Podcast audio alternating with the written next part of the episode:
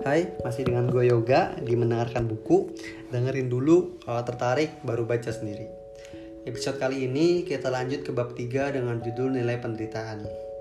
Di penghujung tahun 1944, setelah hampir satu dekade perang, gelombang pasang berbalik arah menerpa Jepang. Jepang mengalami perekonomian yang sekarat, militer mereka tercerai berai, dan wilayah pendudukan mereka yang telah mereka menangkan di seluruh Pasifik kini bertumbangan. Akhirnya pada tahun 1944 pada tanggal 26 Desember, Letnan II Hiro Onoda dari Angkatan Darat Kaisaran Jepang diberangkatkan ke sebuah pulau yang bernama Lubang di Filipina. Mereka diperintahkan untuk sedapat mungkin memperlambat gerak Amerika Serikat, melawan apa pun taruhannya dan untuk tidak tidak pernah menyerah. Baik dia dan komandannya tahu bahwa intinya ini adalah sebuah misi bunuh diri. Pada Februari 1945, tentara Amerika mendarat di Lubang dan mengambil alih pulau dan kekuatan militer yang begitu besar, sehingga pada akhirnya hanya tersisa empat orang, yaitu Onoda dan tiga orang pasukannya. Mereka berempat bersembunyi di pedalaman hutan dan melakukan perlawanan secara gerilya. Mereka menyerang penduduk setempat, menyerang jalur pasokan, dan menembaki tentara Amerika Serikat yang terpisah. Intinya, mereka melakukan apa saja yang bisa mereka lakukan untuk mengganggu Amerika Serikat. Namun pada Agustus di tahun yang sama, setengah tahun setelah mereka bersembunyi di hutan tadi, Amerika Serikat menjatuhkan bom atom di kota Hiroshima dan Nagasaki. Jepang akhirnya menyerah dan perang paling mematikan itu pun akhirnya berakhir secara dramatis. Bagaimanapun juga, akhirnya ribuan tentara Jepang yang masih terpencar diminta untuk kembali. Jepang menyebarkan seluruh uh, surat-surat ataupun selebaran untuk mengabarkan bahwa perang telah berakhir. Dan militer Amerika Serikat pun selaras dengan pemerintahan Jepang. Mereka juga menjatuhkan ribuan selebaran di seluruh wilayah Pasifik dan mengumumkan bahwa perang sudah berakhir dan sudah saatnya semua kembali ke rumah. Onoda dan orang-orangnya seperti banyak lainnya mendapatkannya dan membaca selebaran tersebut. Tapi mereka tidak percaya. Lima tahun berlalu, selebaran sudah mulai dihentikan dan sebagian besar tentara Amerika telah lama pulang. Penduduk asli Pulau Lubang pun berusaha kembali menjalani aktivitas normalnya, seperti bertani dan melaut. Namun Hiro Onoda dan tiga pengikut setianya masih menembaki petani, membakar tanaman mereka, mencuri ternak mereka, dan membunuh penduduk lokal yang mengembara terlalu jauh. Pemerintah Filipina membuat selebaran baru dan menyebarkan ke seluruh penjuru hutan.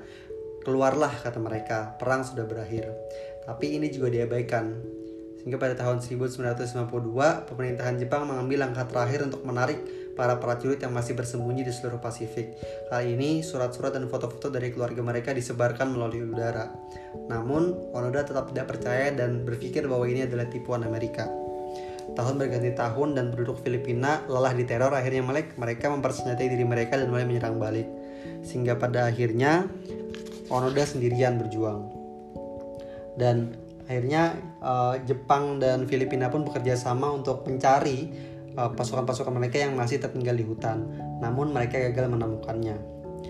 Dan kisah ini pun menjadi sebuah mitos separuh pahlawan dan separuh hantu bagi orang-orang Jepang dan Filipina bahwa ada seorang pasukan bernama Letnan Onoda yang masih berada di hutan dan masih memegang teguh apa yang diperintahkan kepadanya.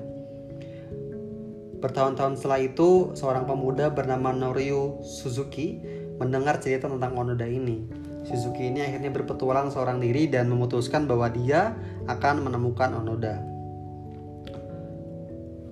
Pada tahun 1972, Suzuki membutuhkan petualangannya. Akhirnya dia berhasil menemui Onoda dalam waktu hanya empat hari. Suzuki tinggal bersama Onoda di hutan rimba selama beberapa waktu. Onoda hidup sendirian lebih dari setahun dan begitu ditemukan oleh Suzuki, dia menyambut baik dan sangat ingin tahu dengan apa yang telah terjadi di dunia luar sana dari seorang narasumber Jepang yang mungkin yang mungkin dapat dia percayai. Suzuki bertanya kepada Onoda mengapa dia tetap bertahan dan berperang. Onoda menjawab alasannya sederhana, dia telah diberi perintah untuk jangan menyerah, jadi dia pun bertahan. Hampir selama 30 tahun dia hanya mengikuti sebuah perintah, sesederhana itu. Onoda kemudian bertanya kepada Suzuki mengapa seorang uh, anak muda seperti dia mau mencarinya. Lalu Suzuki menjawab, dia hanya ingin berpetualang dan menemukan tiga hal, Tetan Onoda, Panda, dan juga Yeti. Beberapa tahun kemudian, Suzuki melanjutkan pencariannya dan ditemukan meninggal dalam misi pencarian Yeti setelah menemukan Letan Onoda dan menemukan Panda. Nah dari kisah tadi kita bisa menyimpulkan bahwa manusia sering memilih untuk membuktikan porsi besar hidupnya untuk alasan-alasan yang tampaknya tidak berfaedah atau merusak. Secara sekilas, alasan tersebut tampak tidak masuk akal. Sulit membayangkan bagaimana Onoda bisa bertahan di pulau itu selama 30 tahun. Bertahan hidup dengan makan serangga, hewan pengerat, tidur di tanah dan membunuh penduduk selama dekade demi dekade. Atau mengapa Suzuki nekat berjalan kaki menyongsong kematiannya sendiri tanpa uang, tanpa teman, dan untuk tujuan yang tidak terlalu penting menemukan Onoda, Panda, dan juga Yeti yang benar-benar adalah sebuah hayalan. Namun di suatu kesempatannya dalam kehidupannya, Onoda mengatakan, Onoda mengatakan bahwa dia tidak menyesali itu. Dia mengklaim bahwa dia bangga akan pilihannya dan waktu yang dihabiskan di lubang. Dia menyatakan bahwa merupakan sebuah kehormatan untuk membaktikan hidupnya dalam porsi yang cukup besar demi sebuah kekasiaran yang sebenarnya tidak eksis karena telah kalah perang. Suzuki jika saja ia berhasil bertahan hidup, sepertinya akan mengatakan hal yang serupa, bahwa dia melakukan sama persis dengan apa yang dicita-citakannya, bahwa ia sama sekali tidak menyesal. Kuda manusia ini telah memilih penderitaan mereka masing-masing. Hiro Onoda memilih untuk menderita demi kesetiaannya terhadap kekaisaran, sedangkan Suzuki memilih untuk menderita demi sebuah petualangan yang penuh resiko. Bagi kedua pria ini, penderitaan mereka bermakna sesuatu, yaitu memenuhi sebuah alasan besar di kehidupannya, dan karena ini memiliki arti, mereka mampu menanggung derita itu dan bahkan menikmatinya. Jika penderitaan tidak bisa ditolak, jika permasalahan dalam kehidupan kita tidak dapat dihindari, pertanyaan yang harus kita ajukan bukan bagaimana saya menghentikan penderitaan, tapi mengapa saya menderita dan demi tujuan apa. Karena penderitaan hidup kita tidak pernah bisa kita hindari, maka yang harus kita tetapkan adalah demi apa kita menderita, tujuan apa yang kita ingin capai pada akhirnya. Segmen selanjutnya berjudul Bawang Kesadaran Diri. Kesadaran diri ibarat sesiung bawang punya banyak lapisan dan semakin cepat kita mengupas lapisan demi lapisan, kita akan semakin cepat mulai menangis tanpa disangka-sangka. Katakanlah lapisan pertama bawang kesadaran diri ini adalah pemahaman yang sederhana terhadap emosi seseorang. Seperti inilah jika saya senang, ini yang membuat saya sedih dan sebagainya. Sayangnya ada banyak orang yang bahkan tidak mengenali emosinya sendiri. Ketika ditanya, apa kamu marah? Dia menjawab, aku tidak marah. Kalau ditanya apakah kamu sedih, dia menjawab aku tidak sedih. Padahal jelas-jelas emosi mereka terlihat dari luar. Jelas-jelas emosi mereka mempengaruhi kehidupan mereka, mempengaruhi cara mereka bersosialisasi. Namun bahkan kita kadang tidak sadar jika kita sedang dikuasai oleh emosi kita. Lapisan kedua bawang kesadaran ini adalah kemampuan untuk bertanya mengapa kita merasakan emosi tertentu. Pertanyaan mengapa ini sulit dan kadang perlu berbulan-bulan atau bahkan bertahun-tahun untuk pada akhirnya kita mendapatkan jawaban secara konsisten dan akurat. Sebagian besar orang perlu menemui sejumlah ahli terapi hanya untuk mendengar pernyataan-pernyataan ini dilontarkan pertama kalinya. Pertanyaan ini penting dan kadang tidak ada orang yang menanyai kepada kita tentang mengapa kita marah dan mengapa kita kesal. Padahal pertanyaan-pertanyaan inilah yang bisa membantu kita untuk menguliti lapisan kedua dari kesadaran diri. Pertanyaan ini membantu kita mengerti akar masalah dari emosi yang menguasai diri kita. Begitu kita memahami akar masalah tersebut, idealnya kita bisa melakukan sesuatu untuk mengubahnya. Namun masih ada bahkan lebih dalam lapisan bawang yang terakhir yaitu lapisan bawang yang ketiga. Mengapa saya menganggap ini sebagai kesuksesan atau kegagalan? Bagaimana saya mengukur diri saya sendiri? Dan tingkatan ini yang memerlukan pertanyaan dan usaha yang terus-menerus dan mungkin sulit untuk diraih. Sebagai contoh, lapisan pertama kita kadang tidak tidak merasa bahwa diri kita kesal atau marah terhadap keluarga kita atau bahkan adik kita sendiri. Dan ketika kita sudah menguasai lapisan pertama, kita sadar bahwa oh iya benar, aku kesal, aku marah dengan saudaraku sendiri. Lalu kita lanjut ke lapisan kedua, pertanyaan bahwa mengapa kita kesal terhadap mereka, mengapa kita marah terhadap mereka. Dari ketika kita sudah berhasil menguasai lapisan kedua, mungkin kita bisa menjawab, ya karena kita merasa bahwa adik kita tadi tidak peduli dengan kita. Ketika ditanya kenapa kamu merasa bahwa dia tidak peduli dengan kamu? Maka kita akan menjawab karena dia tidak pernah menghubungi kita bahkan seminggu sekalipun tidak pernah menghubungi kita. Seharusnya kalau dia peduli dengan kita dia tidak akan pernah ragu untuk meluangkan waktunya untuk menghubungi kita. Dia tidak akan pernah lupa untuk menghubungi kita jika dia peduli dengan kita. Lalu kita lanjut ke lapisan ketiga tentang mengapa tidak menghubungi kita adalah menjadi standar bahwa mereka tidak peduli terhadap kita. Karena bisa jadi mereka peduli terhadap kita, tapi bentuk kepedulian mereka bukan dengan menghubungi kita setiap waktu, bukan tentang menelepon kita setiap minggu, atau tentang mengirim chat kepada kita setiap harinya. Tapi mungkin kepedulian mereka sesimpel mempercayai kita, sesimpel mendoakan kita, dan sesimpel tidak pernah mengusik kehidupan kita, selalu mensupport apa yang kita pilih di kehidupan kita. Jadi ketika kita telah memahami lapisan pertama tentang emosi diri kita sendiri, lapisan kedua tentang mengapa kita emosi, dan lapisan ketiga standar apa yang kita tetapkan sehingga kita bisa emosi. Ketika kita bisa memahami tiga hal ini, maka kita bisa menyelesaikan permasalahan di hidup kita ada sebuah cerita yang mungkin bisa memberikan kita gambaran tentang bagaimana ketiga lapisan ini ketika kita bisa menguasainya, kita ketika kita bisa memahaminya, kita bisa mencapai kebahagiaan. Tahun 1983 ada seorang gitaris muda yang bertalenta dikeluarkan dari bandnya. Padahal band tersebut baru saja menandatangani kontrak rekaman.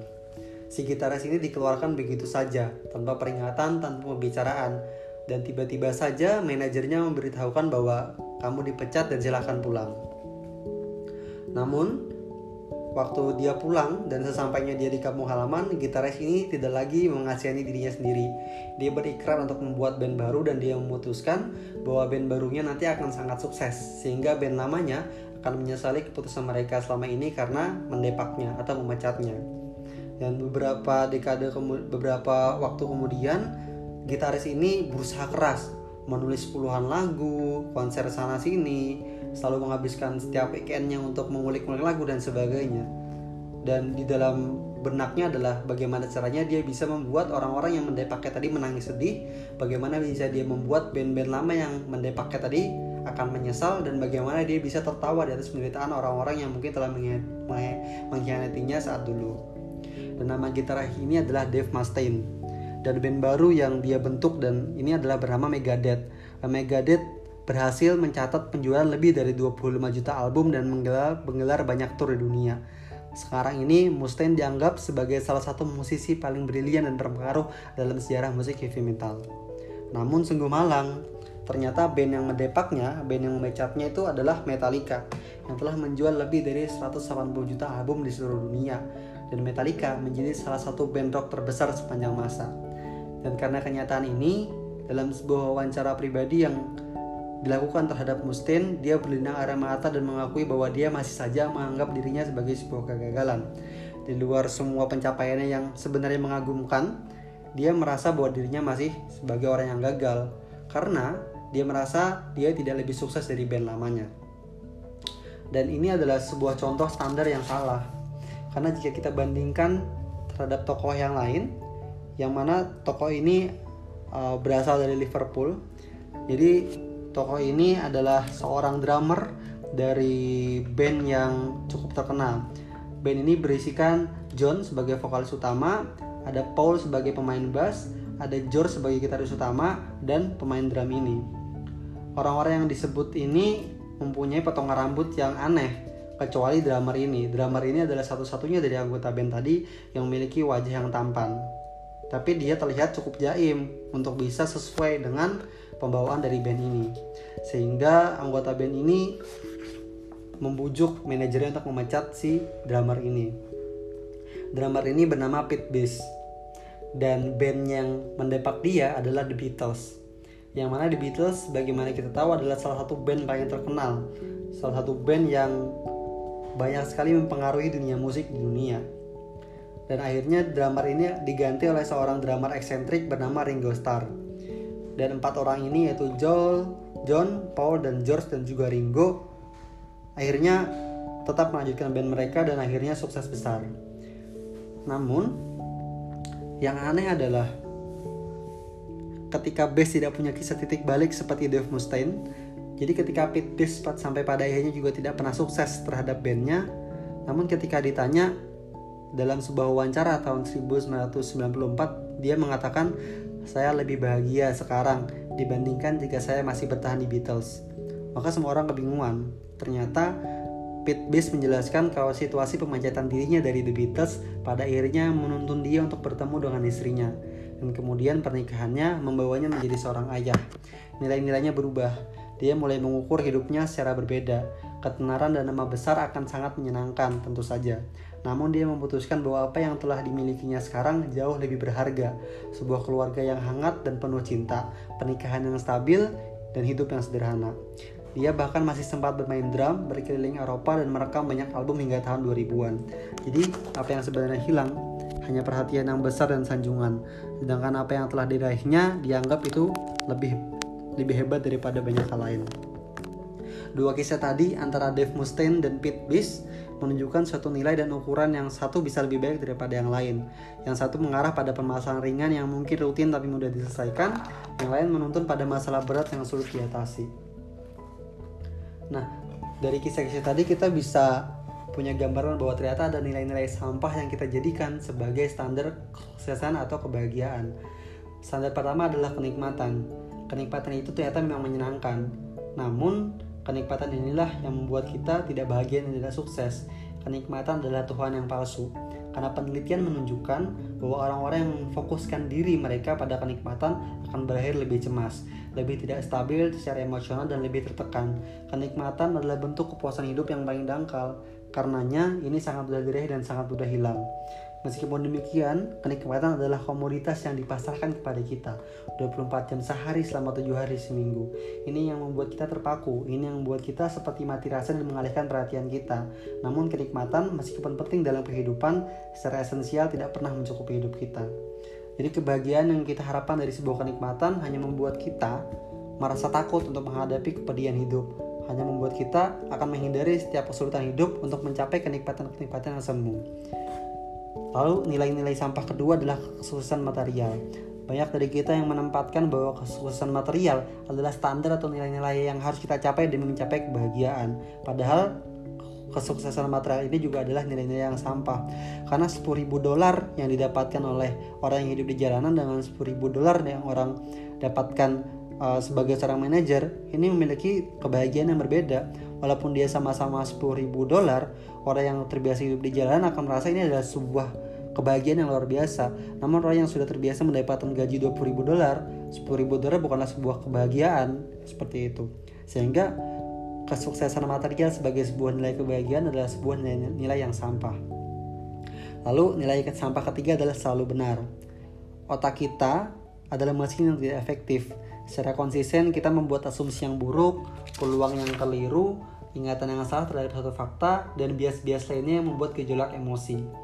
Nilai sebagai selalu yang benar ini membuat kita tidak bahagia, karena kita akan melakukan segala hal yang kita biasa untuk membuat kita merasa selalu benar. Mungkin ketika kita melakukan sebuah pendapat yang salah, kita akan memutar otak kita atau bahkan mengubah standar kita sehingga kita merasa bahwa kita ada selalu yang benar. Padahal bisa saja pendapat kita memang benar-benar luar biasa salah seperti itu. Lalu untuk standar terakhir adalah tetap positif. Nilai nilai terakhir ini adalah nilai bahwa kita harus selalu positif, kita harus optimis, kita harus semangat sehingga pada akhirnya kita menghindari setiap perasaan-perasaan negatif. Kita tidak pernah merasa sedih ketika ujian gagal, kita tidak pernah merasa emosi terhadap sesuatu, kita merasa bahwa semuanya pasti ada hikmahnya, semuanya ada uh, tujuannya. Nah, ternyata tetap positif ini kadang membuat kita gagal untuk memahami diri kita bahwa kita tidak senang terhadap hal tersebut sehingga kita harus memperbaiki diri kita. Terkadang selalu tetap positif membuat kita merasa bahwa kita tidak bisa apa-apa. Jadi ketika ada sesuatu yang buruk menimpa kita, kita merasa bahwa kita harus tetap berpikir positif dan tidak harus memikirkannya. Padahal pengalaman negatif kita terhadap suatu hal ini akan mendorong kita untuk memperbaiki diri kita, akan mendorong kita untuk mencari tahu bagaimana kita bisa mendapatkan solusi dari pengalaman negatif ini. Nah, untuk menentukan nilai-nilai yang baik dan buruk, ada tiga hal yang harus kita uh, pahami. Nilai yang baik itu pertama harus berdasarkan pada kenyataan. Yang kedua, harus membangun secara sosial yang ketiga, segera dan dapat dikendalikan. Contohnya ke kejujuran. Kejujuran suatu nilai yang baik karena ini adalah sesuatu yang dapat sepenuhnya kita kendalikan. Ini mencerminkan kenyataan dan ini memberikan manfaat bagi orang lain dan juga diri kita. Sedangkan popularitas adalah nilai yang buruk. Popularitas adalah sesuatu yang tidak dapat kita kendalikan dan ini juga tidak mencerminkan kenyataan karena terkadang kita merasa bahwa diri kita populer tapi kita tidak tahu apa yang dipikirkan orang lain terhadap diri kita sehingga kita harus menempatkan nilai-nilai atau standar-standar kebahagiaan kita itu adalah nilai-nilai yang baik, yaitu harus sesuai dengan kenyataan, membangun secara sosial, dan segera dan dapat dikendalikan. Sebagai contoh, nilai tertinggi dari seorang Letnan Onoda adalah menyelesaikan kesetiaan dan pelayanan terhadap kekaisaran Jepang. Nilai ini, andai kata Anda tidak dapat menangkapnya saat membaca kisahnya, mungkin Anda tidak bisa memahami bagaimana hidup ini berjalan. Ini sungguh menciptakan masalah yang sangat besar bagi Onoda, seperti dia terjebak di sebuah pulau terpencil yang mana dia harus makan serangga dan cacing setiap harinya selama 30 tahun, dan dia terpaksa membunuh penduduk yang tidak bersalah. Tapi faktanya Hiroo melihat dirinya sebagai seorang yang sukses. Meskipun dia pada kenyataannya menghidupi ukurannya yang saya rasa tidak ada orang yang mau hidup seperti Onoda. Hidup di pulau terpencil, makan makanan yang menjijikan, dan harus membunuh orang lain. Tapi karena dia menetapkan nilai-nilai kehidupannya, standar kebahagiaannya adalah tentang kesetiaan, tentang pelayanan Maka dia bahagia. Walaupun dia tidak punya kesuksesan material, dia tidak mendapatkan kenikmatan di sana dia dia tidak merasa bahwa dia bisa mendapatkan apa yang diimpikannya tapi karena dia menempatkan nilai standar kehidupannya adalah tentang kesetiaan maka dia bisa berbahagia di sana dan bisa bertahan di sana. Contoh kedua adalah si Dave Mustaine. Dave Mustaine ini dia menempatkan nilai-nilai kebahagiaannya nilai-nilai standarnya adalah menjadi tenar dan harus lebih tenar daripada band lamanya yaitu Metallica. Jadi walaupun dia sudah menjadi seorang pemain band yang terkenal, punya banyak uang dan dan dijuluki sebagai salah satu band yang paling berpengaruh di heavy metal, dia tetap tidak bahagia karena nilai yang dia tetapkan bukanlah nilai-nilai yang baik karena kebahagiaannya ditentukan oleh ketidaksuksesan orang lain. Sebaliknya, Pete Best walaupun dia sama-sama didepak dari bandnya, dan band yang meninggalkannya jauh lebih sukses daripada dia tapi dia bisa bahagia. Karena apa? Karena dia mengubah nilai-nilai kehidupannya. Ketika dia di Depak dia merasa bahwa harus ada yang berubah dari dirinya. Jadi alih-alih menempatkan ketenaran dan mengalahkan band lamanya menjadi standar kebahagiaannya menjadi nilai-nilai kebahagiaannya dia lebih memilih bahwa nilai-nilai kebahagiaan yang harus dia tetapkan yang harus dia prioritaskan adalah tentang keluarganya tentang anak-anaknya dan tentang bagaimana menikmati hidup yang sederhana ketika kita menganut nilai yang buruk yaitu standar yang buruk pada kehidupan kita kita pada intinya sedang mencurahkan perhatian kita pada hal yang tidak penting, perkara-perkara yang dalam kenyataannya membuat hidup kita lebih buruk.